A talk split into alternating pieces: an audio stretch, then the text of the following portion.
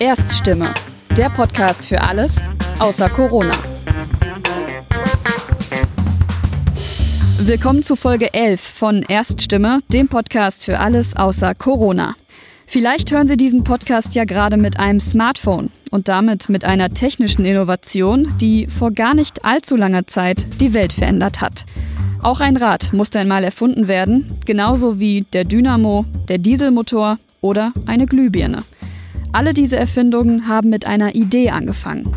Wie neue Ideen, die unsere Gesellschaft verändern, entstehen, darüber spricht meine Kollegin Veronique Brüggemann in dieser Folge mit Professor Ulrich Weinberg.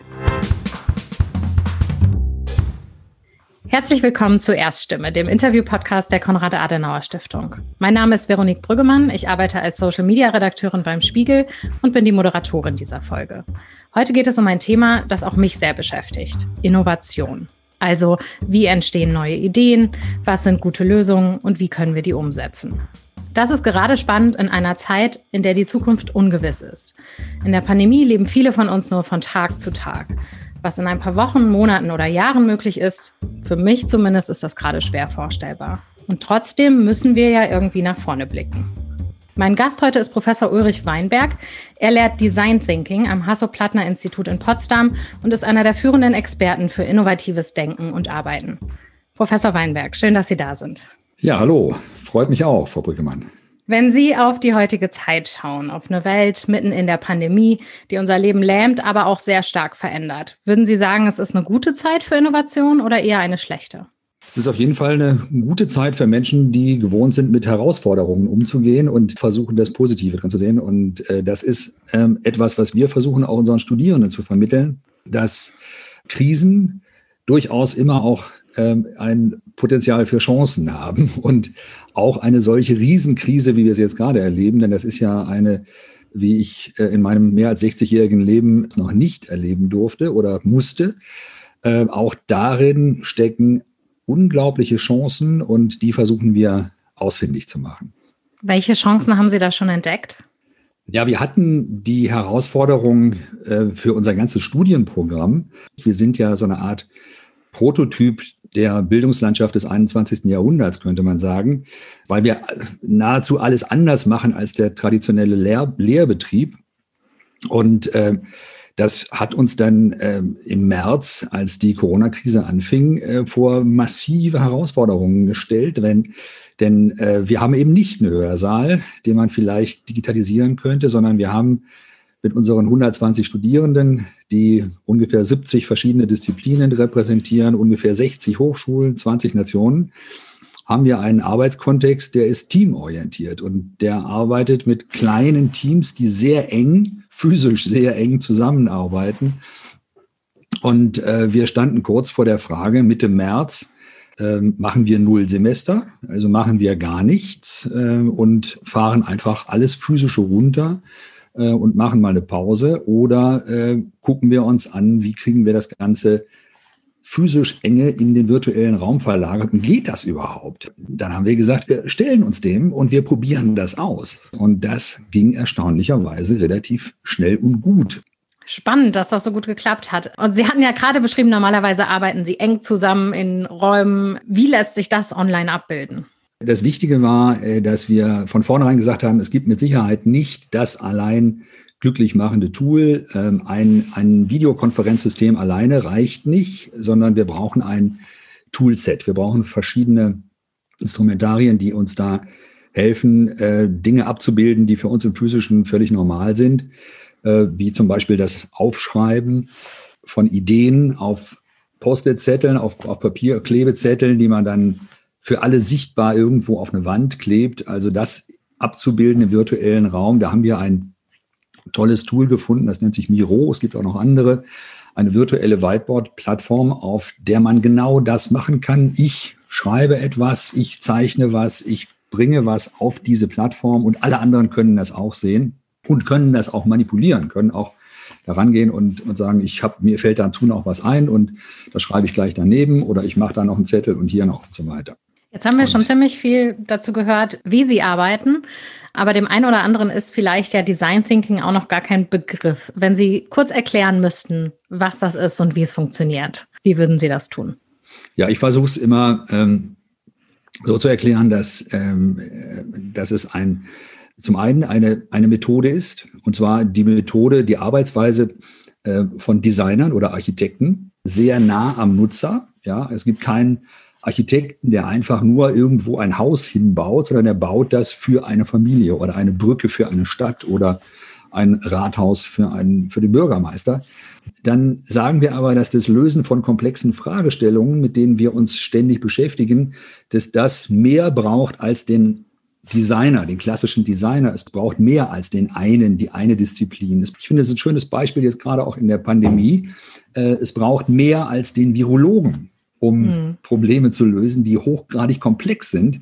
Das sind eben soziale Probleme, das sind wirtschaftliche Probleme. Ein hochkomplexes Problemareal ist das. Und was wir traditionell machen, wir setzen auf unsere Studierenden, die aus verschiedenen Disziplinen kommen, die möglicherweise gar keine Experten sind, aber die unterschiedliche Blickwinkel mitbringen und das braucht, das ist die dritte Komponente, Räume, die das ermöglichen. Ja, denn die Lernräume, in denen wir normalerweise unterwegs sind, in denen ich auch studiert habe, das sind Lernräume, in denen das einzelne Lernen hervorragend funktioniert, aber das Zusammen Wirken, das Zusammenarbeiten, das, die Wir-Qualitäten, die lassen sich in diesen physischen Ambienten wie, wie Vorlesungssaal und Seminarräume, die klassischen, gar nicht wirklich abbilden. Und ähm, diese drei Kernelemente, die zusammenwirkend, also zum einen ähm, eine, eine Methodik, die nicht linear ist, die viel Prototyping erlaubt, auch Fehler erlaubt, die Schleifen dreht, wie das jeder Designer macht, der probiert was aus, macht eine Skizze, jeder Architekt baut ein Modell,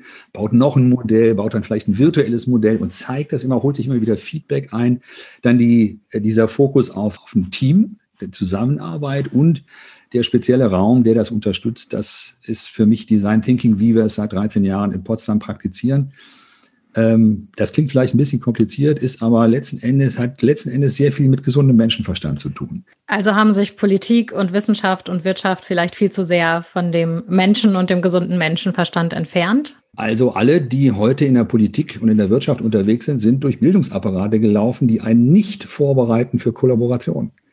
Die einen vorbereiten, und das ist bis heute die Majorität, die einen vorbereiten für Competition, für Konkurrenz, und zwar für Einzelkonkurrenz.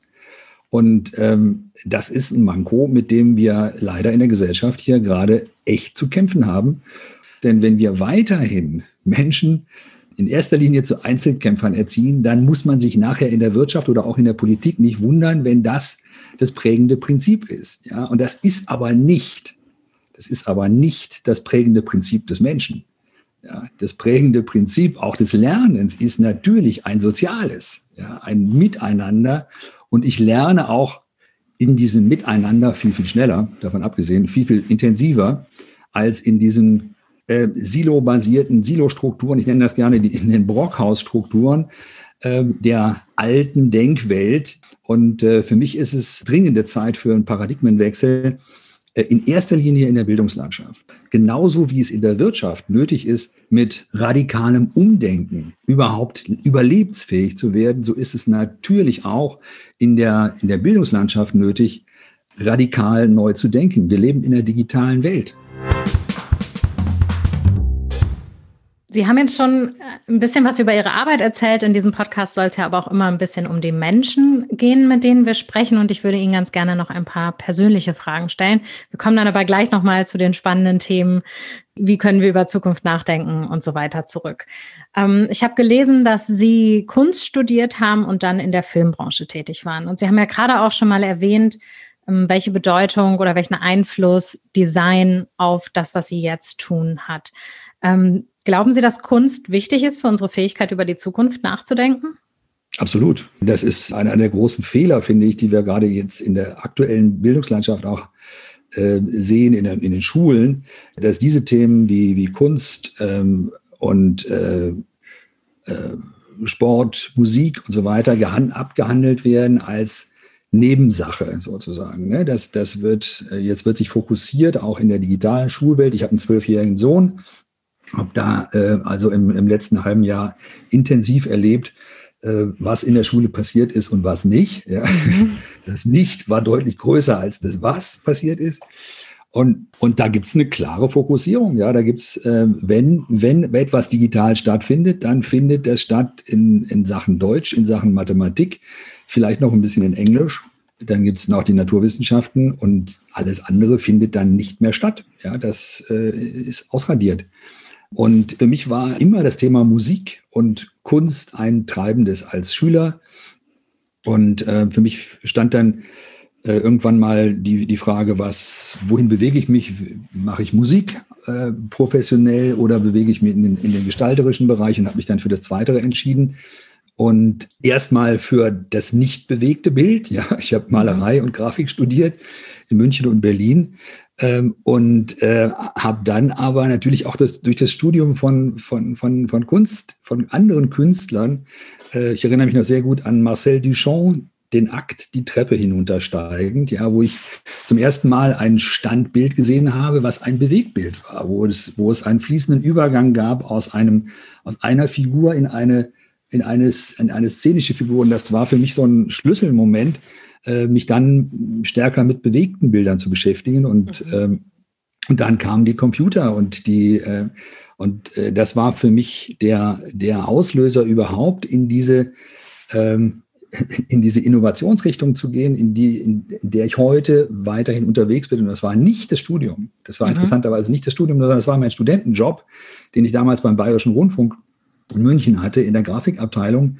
Denn das waren die, die ersten Einrichtungen in Deutschland, neben einigen wenigen Privatfirmen, aber die großen Sender, das waren die ersten, die sich digitale Bildgestaltungsgeräte leisten konnten. Die waren unglaublich teuer. Also die Leistung, die man heutzutage in der Hosentasche mit sich rumschleppt, für ein paar hundert Euro, das, dafür musste man damals Millionen bezahlen. Ja, und nur die Sender waren in der Lage, das zu tun. Und ich hatte das Glück, da als, als äh, in meinem Studentenjob mit solchen Gerät, Gerätschaften da in Berührung zu kommen. Und das war für mich so ein Moment des Begreifens, was Digitalisierung bedeuten wird. Und es war klar, dass das nicht mehr sich zurückdrehen würde. Meine Kollegen an der Filmhochschule, interessanterweise, als ich da 1994 den, äh, die Professur an, an der Babelsberger Filmhochschule bekam, äh, ich war der erste Digitalmedienmensch an dieser ältesten deutschen ähm, Film- und Medienhochschule. Und ähm, meine Kolleginnen und Kollegen, die waren, als ich im Senat, in dem Hochschulsenat, die, das Konzept für das Computerlabor vorgestellt habe, äh, durchwegs der Meinung, lieber Herr Weinberg, das, das mit der Digitalisierung, das ist eine Modeerscheinung. Wissen Sie, das geht wieder vorbei. das hält sich Jahren. nicht. ja. Das ist das weg. Ja, wir sollten jetzt nicht 1,5 Millionen D-Mark in, in, in so einen Quatsch investieren. Ja, und was macht man mit solchen Menschen? Sie haben ja sicherlich, wenn Sie diese Projekte haben mit anderen Firmen, auch mit Menschen zu tun, die sich gegen Veränderungen sträuben. Wie kann man die überzeugen? Wie kann man die ins Boot holen? durch diese ähm, permanente Projektarbeit sind wir relativ früh in Kontakt gekommen mit Entscheidungsträgern aus allen möglichen Bereichen und trainieren mittlerweile neben den, ähm, neben den 120 Studierenden im Semester, also ungefähr 250 äh, im, im Jahr, auch noch ungefähr 3000 Professionals am Hasso-Plattner-Institut. Ja, und das sind Entscheidungsträger, das sind Menschen, das sind Teamleiter, das sind Gruppenleiter, Abteilungsleiter, äh, zum Teil ähm, äh, von großen Unternehmen. Ganze, ganze Vorstände buchen sich bei uns ein, um äh, mit dem Design Thinking Modus sozusagen ihre Strategie der nächsten Jahre zu entwickeln. Und, in, und da treffe ich natürlich viele, viele Entscheidungsträger, die ziemlich genauso alt sind wie ich. Ja, und die, aber deren digitales Leben vielleicht vor zehn Jahren angefangen hat. In dem Moment, als sie das erste iPhone in der Hand halt, mhm. halten konnten und weggegangen sind vom Tastentelefon und dann gemerkt haben, wow, da ist ja auch ein Internet drauf und, und ich kann da noch mehr mitmachen als telefonieren und meinen Taschenrechner aufrufen. Und ähm, da kann ich, ähm, äh, berichte ich auch gerne eben von diesen, von diesen Erfahrungen, ähm, die ich selber gemacht habe und auch mit ähm, mit den, mit den Kolleginnen und Kollegen zusammen, ja, dieses langsam ranführen, dieses äh, sich einlassen auf auch eine unbekannte Technologie und das Ausprobieren, Experimentieren, damit, damit umgehen und nicht von vornherein sagen, das, das will ich ja gar nicht.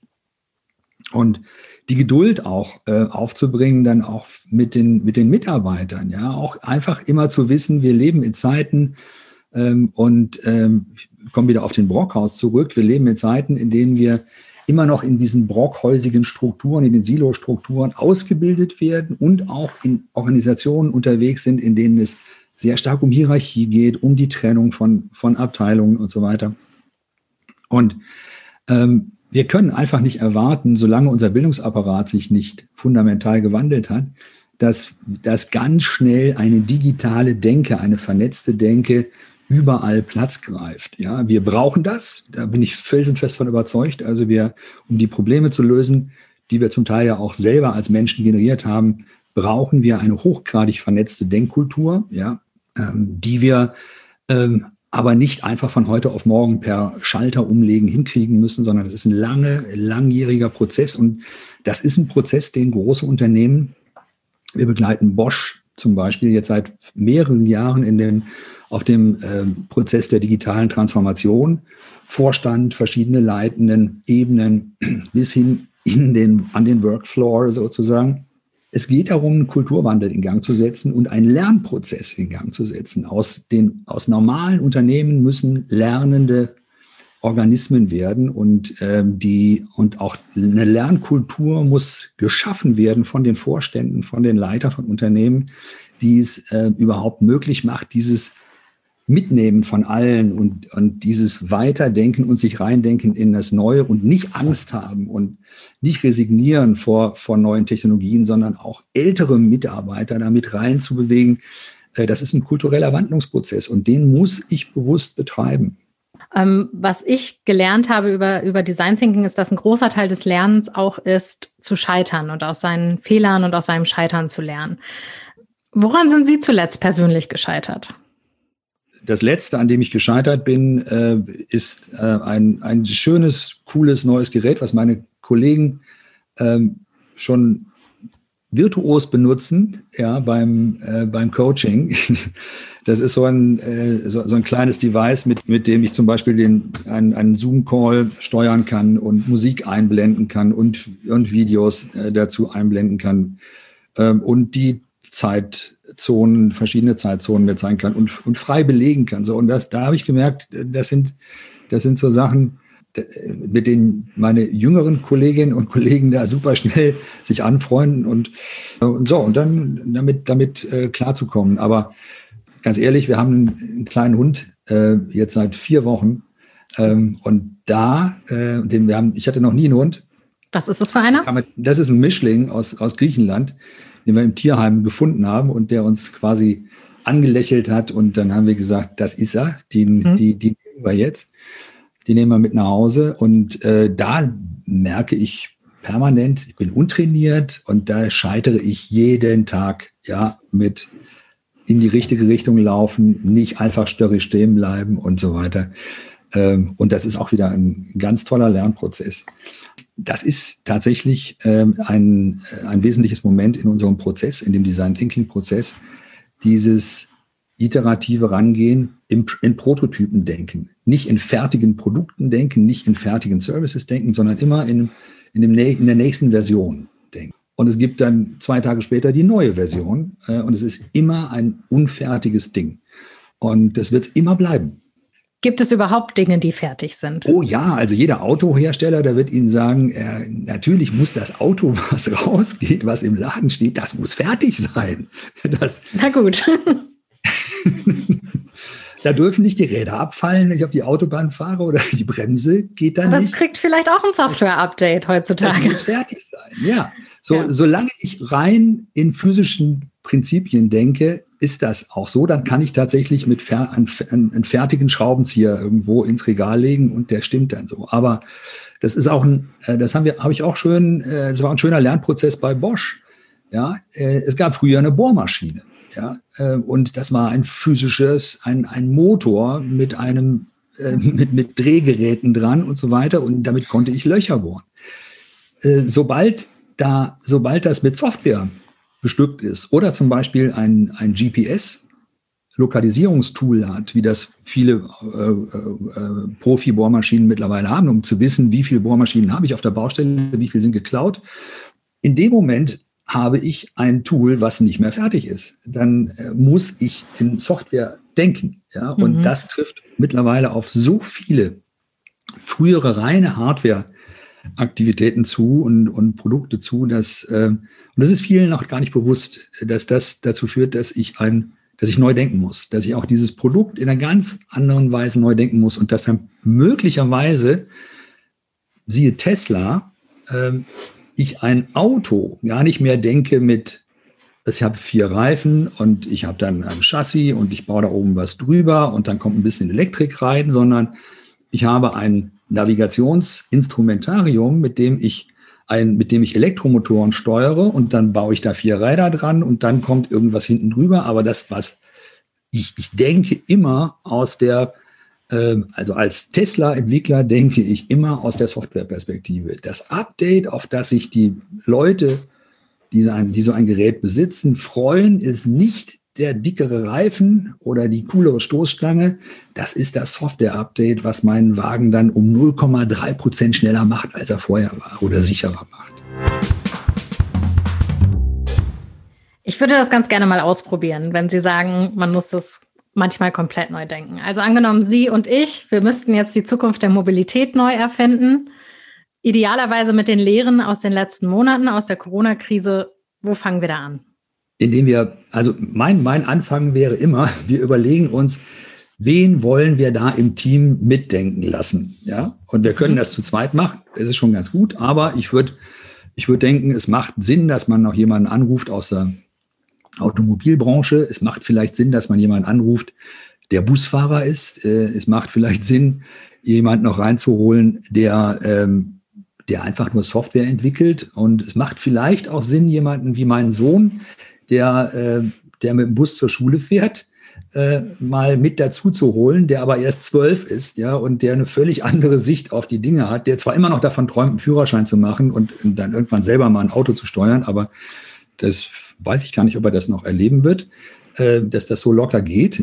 und, und äh, in, in, in sechs Jahren ähm, und ja, und dann hätten wir eine kleine Truppe von fünf, sechs Leuten und dann würden wir sagen, jetzt, jetzt bewegen wir uns mal, je nachdem, wie viel Zeit wir uns geben, ähm, bewegen wir uns in den Design Thinking Modus. Ja, das kann man virtuell machen. Äh, mhm. Müsste man jetzt ja auch. Physisch wäre das ein bisschen blöd, aber ähm, ich würde quasi einladen zu einer Runde ähm, auf einem, in einer Videokonferenzsystem, auf einem Miro-Board, auf einem virtuellen Board. Und ähm, dann ähm, würden wir anfangen, darüber nachzudenken und Ideen sammeln, erst die Ideen zu sammeln. Ja, und, ähm, und, in, und in, dem, in den sechs Schritten, wie wir sie definieren, erstmal das Problem zu verstehen, also hinzuschreiben, worum geht es eigentlich, was wollen wir eigentlich, welche sind die, die Rahmenbedingungen, jetzt gerade durch Corona nochmal ganz besondere. Mhm. Dann ein, ein, äh, vielleicht einen, einen ähm, Extreme User, ausfindig zu machen, also jemanden, von dem wir denken, wow, das, das würde mal Sinn machen, für einen solchen Menschen äh, das Thema Mobilität neu zu denken, also tatsächlich vielleicht für einen, für einen Schüler. Vielleicht ihr ja. Sohn, ja. Ja, ähm, und, ähm, und dann würde man, äh, äh, würde man einen, einen Brainstorming-Prozess in Gang setzen. Ähm, dann hätten wir bestimmt schon 50 bis 100 Ideen, ja, die auf diesem Whiteboard aufgeschrieben oder aufgezeichnet sind. Dann würden wir uns überlegen, was sind die besten von diesen 50 oder welche sind die most crazy? Was sind, was sind die, äh, ist da vielleicht eine Idee dabei, von der wir sagen würden, das ist ja völlig abgefahren, das ist mhm. viel zu teuer, können wir gar nicht machen. Und die würden wir uns dann vielleicht rauspicken und sagen, so, die setzen wir jetzt mal prototypisch um. Wir versuchen, die wirklich mal zu realisieren. So. Tatsächlich die verrückteste ja, muss man nicht immer machen. Es kann auch sein, es kann auch, man kann sich auf die fokussieren, von der alle sagen, boah, die hat die meiste, das meiste Potenzial. Aber was sich ganz häufig äh, als vernünftig erweist, ist, dass man das Unvernünftige erstmal ausprobiert, nämlich äh, den, wir nennen das auch The Dark Horse sozusagen, also das, wo alle sagen, nee, das geht gar nicht. Das ist völlig crazy Idee. Sobald man anfängt, die umzusetzen und sich zu überlegen, wie kriege ich das auf die Straße, ja, kommt man plötzlich zu vielleicht kleinen Adaptionen, die dann zu der Lösung führen. Das haben wir ganz häufig erlebt. Und ähm, ja, da würden wir einen, äh, dann haben wir einen kleinen Prototypen und dann würden wir versuchen, das den, der Zielgruppe zu zeigen. Ja, würden auch in der Zwischenzeit hätten wir möglicherweise schon mit zwei, drei, vier anderen Leuten auch nochmal telefoniert oder gezoomt und äh, wir hätten uns überlegt, wie, wen sprechen wir da an?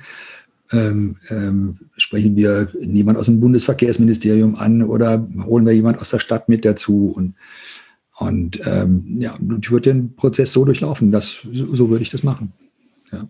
Und ich bin ziemlich sicher, am Ende des, am Ende des, am Ende des Tages wären Ideen da, von denen wir alle sagen würden, wow, ich wäre da alleine nicht drauf gekommen. Das ist sehr cool, was da jetzt zu sehen ist. Und dann äh, müssen wir jemanden finden, der es umsetzt. Ne? Vielleicht kriegen wir es selber. Ist das das Geheimnis für gute Ideen? Einfach sich mit anderen Leuten zusammensetzen, die andere Standpunkte, andere Hintergründe haben und spinnen? Oder kann man das noch konkreter lernen? Also spinnen tun wir ja nicht. Ne? Also wir, wir starten ja definitiv nicht mit dem, ja, ja, manche, manche machen dann den Fehler und sagen, ja, wir setzen uns jetzt mal zusammen und machen mal ein Brainstorming zum Thema Mobilität. Ja? Mhm. Ähm, das geht, ähm, das kann man machen und dann kommt man auch vielleicht zu, äh, zu ein paar crazy Ideen. Äh, bei uns ist, äh, wir investieren sehr viel Zeit eben in diese Recherche, in das Rauskriegen, worum geht es eigentlich? Ja? Also was ist, was ist das Problem? Was sind die Rahmenbedingungen?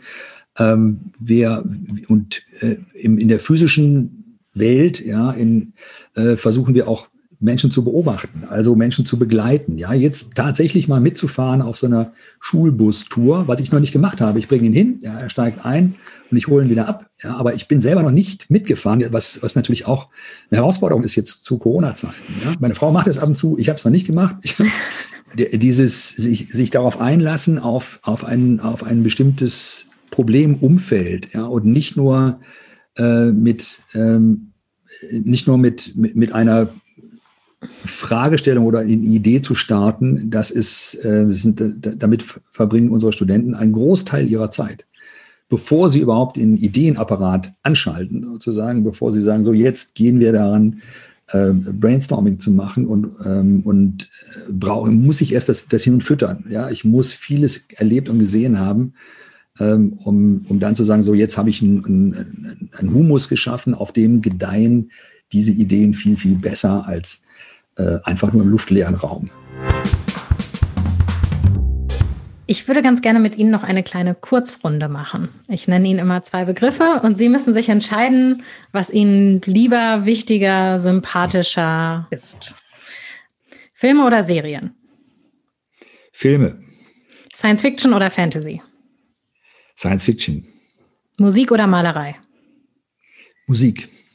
Kalifornien oder Peking? Oh, das fällt mir schwer. Peking. Programmieren oder basteln? Ähm, programmierend basteln, würde ich sagen. Ja, beides. beides. Okay, ausnahmsweise erlaubt. Geschichtswissenschaft oder Zukunftsforschung? Zukunftsforschung. Okay, spannend. Ich hätte da noch ein paar kleine Nachfragen. Kalifornien oder Peking ist Ihnen schwer gefallen. Ich habe diese beiden Orte natürlich ausgesucht, weil das Design Thinking aus Kalifornien kommt. Ich aber auch weiß, dass Sie viel in Peking tätig sind, auch versuchen dort ein Institut für Design Thinking zu etablieren oder daran mitarbeiten. Warum ist es so eine schwere Entscheidung für Sie?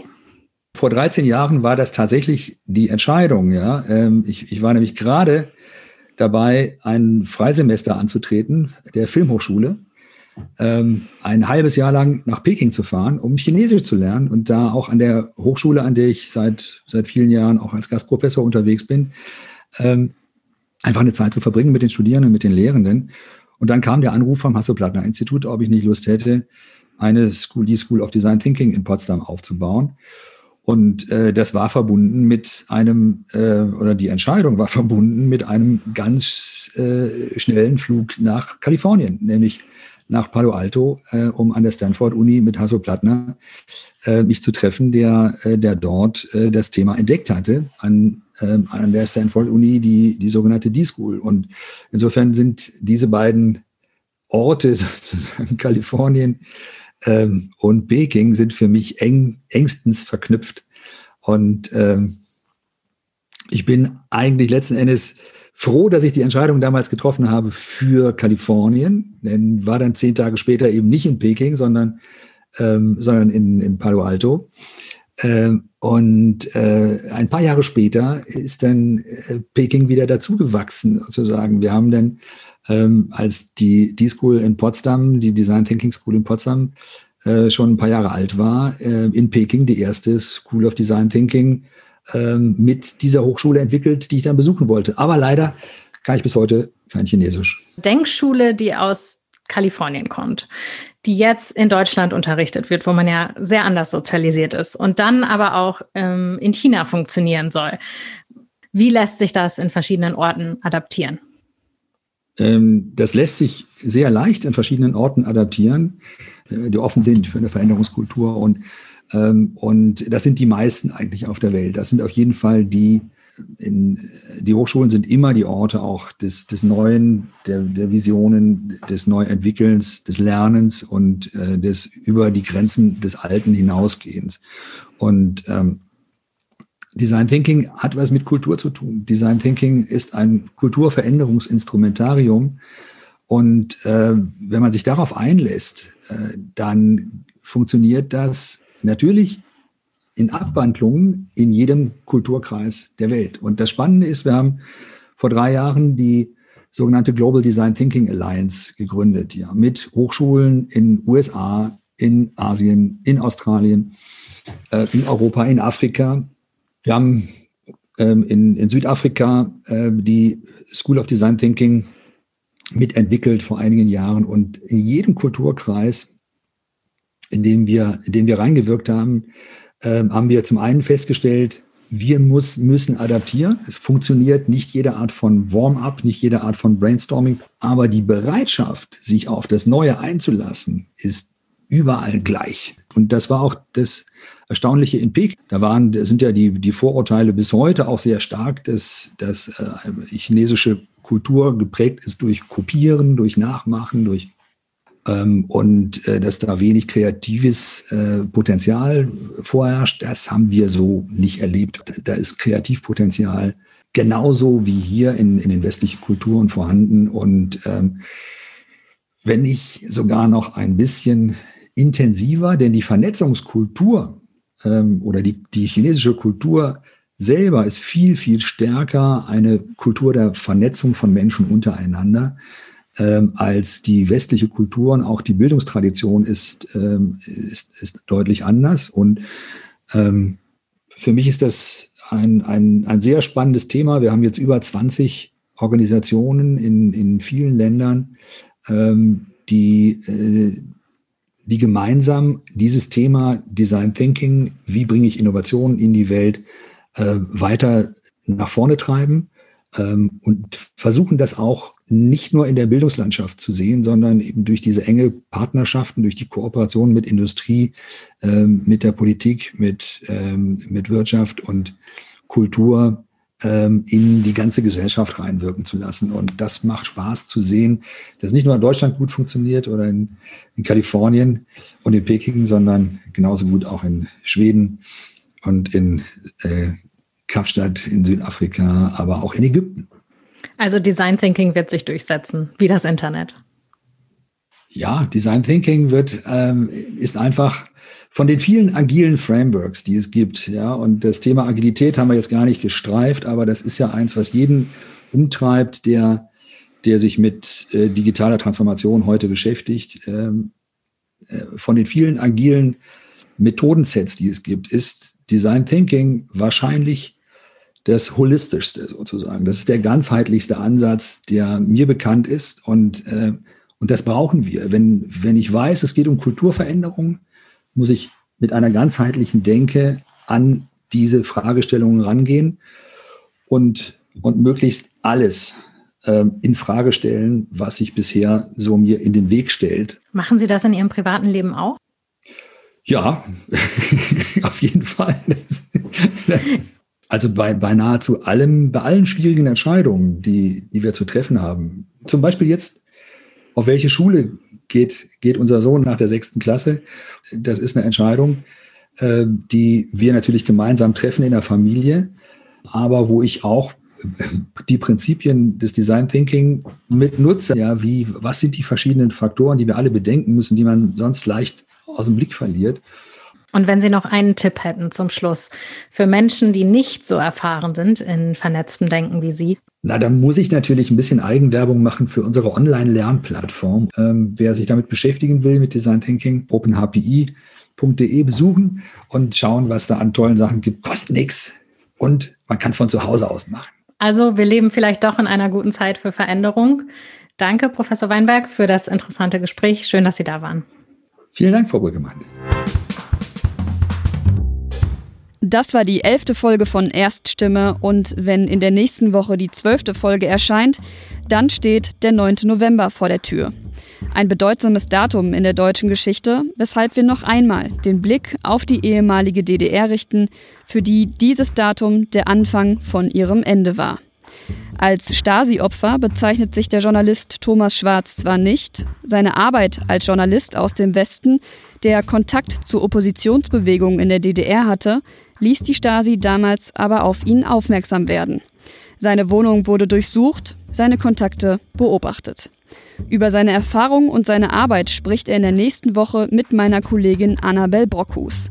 Ich hoffe, dass Sie auch dann wieder reinhören und wünsche Ihnen bis dahin eine gute Zeit.